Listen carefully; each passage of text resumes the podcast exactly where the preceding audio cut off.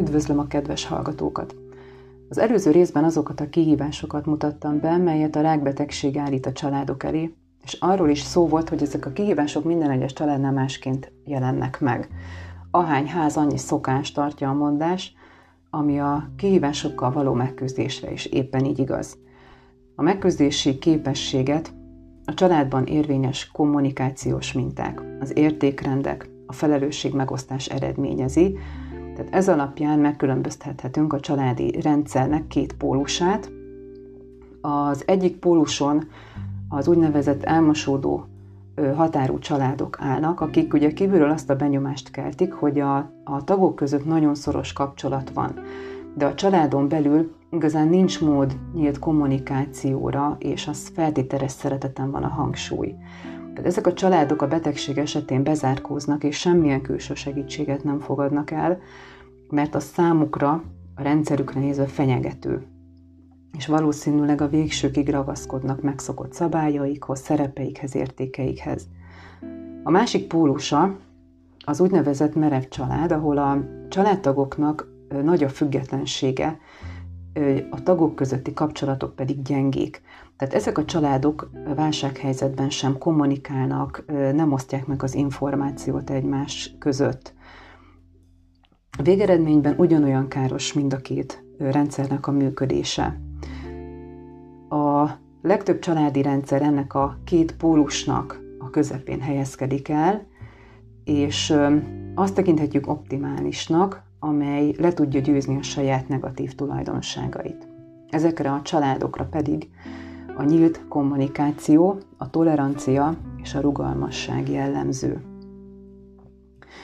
A megküzdési stratégia egy, egy viselkedés minta, amit egy megoldásra váró probléma, stressz helyzet esetén alkalmazunk.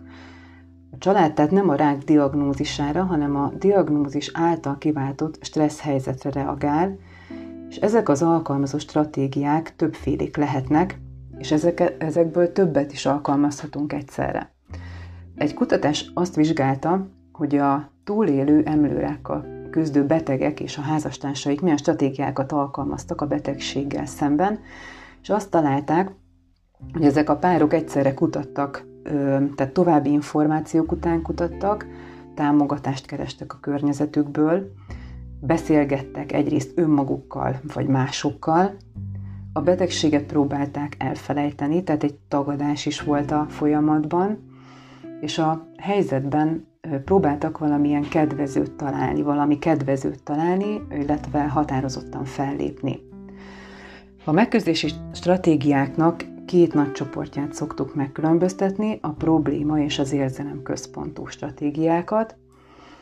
A leghatékonyabbak a probléma orientált stratégiák, ugyanis itt a stressz forrásának megszüntetésére irányulnak a, a, a stratégia, a tettek, az érzelem központúnál viszont a stressz helyzet által kiváltott érzelmeket próbáljuk megszüntetni, kezelni.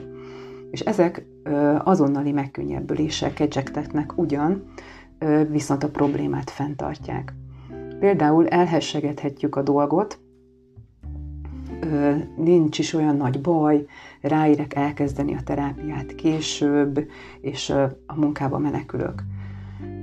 A kutatások azt bizonyítják, hogy a probléma-orientált stratégiák sokkal hatékonyabbak a nehéz helyzetek kezelésében, és összefüggésben állnak a társas támogatottsággal, ami kulcsfontosságú a betegséggel való megküzdésben.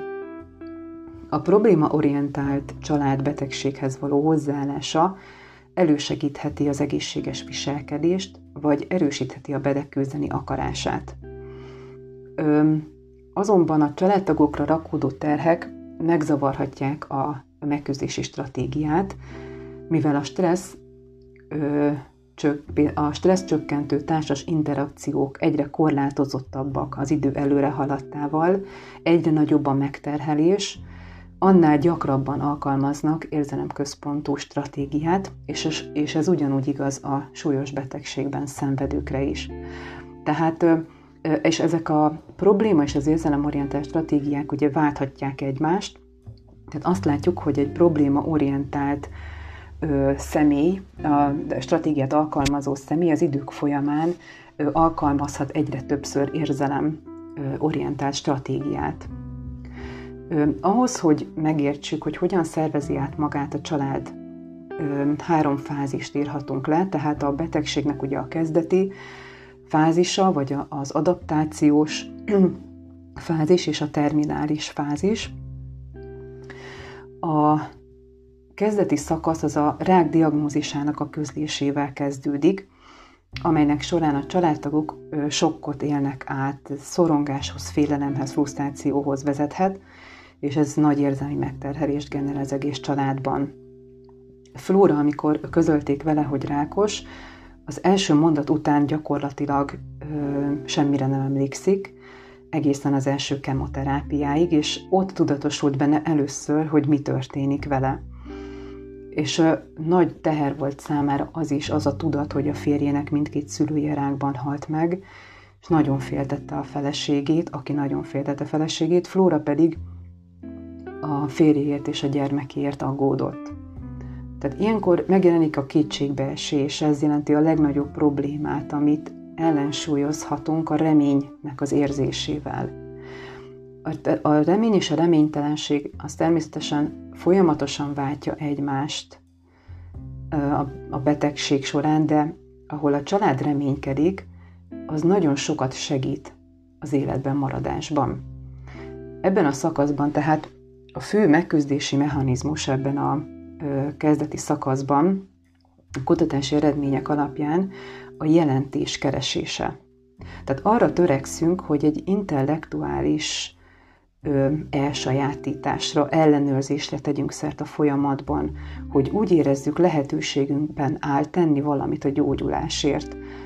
Ezt leginkább az információ beszerzésével tehetjük meg, és szeretném hangsúlyozni, hogy elsősorban az egészségügyi szakemberek segítségét kérjük, mint inkább az online világba merüljünk el, ahol persze rengeteg információt találunk, és segíthetnek például abban, hogy az orvosnál megfelelő kérdéseket, nem megfelelő, hanem kérdéseket tegyünk fel, de ezeknek az információknak a hitelessége sok esetben megkérdőjelezhető, és csak tudatos, felkészült hírfogyasztóként érdemes böngésznünk a neten, főleg egy ilyen érzelmileg instabil állapotban.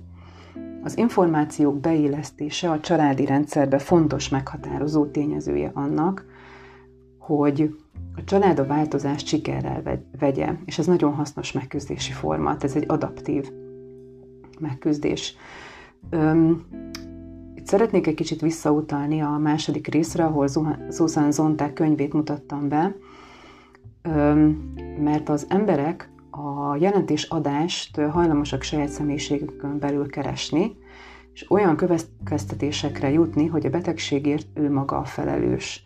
Ő gyógyítja csak meg magát, ami az orvosi segítségtől való elfordulást jelentheti, pedig az orvostudomány rohamosan fejlődik, és nagyon sok rák egyre jobb eséllyel gyógyítható.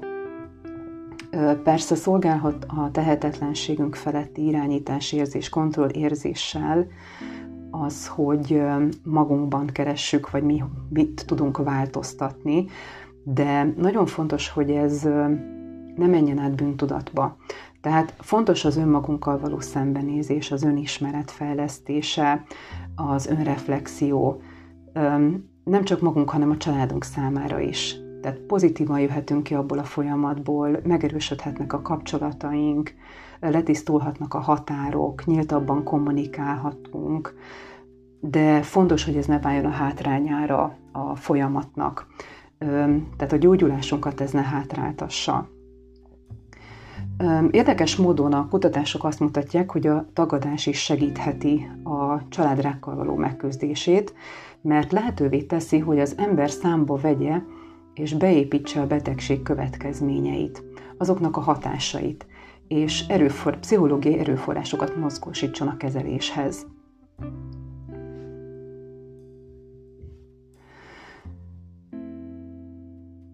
A második fázisban az alkalmazkodás fázisa a diagnózis közlése és a gyógyulás vagy halál között néha hosszan elhúzódó időszakot jelenti.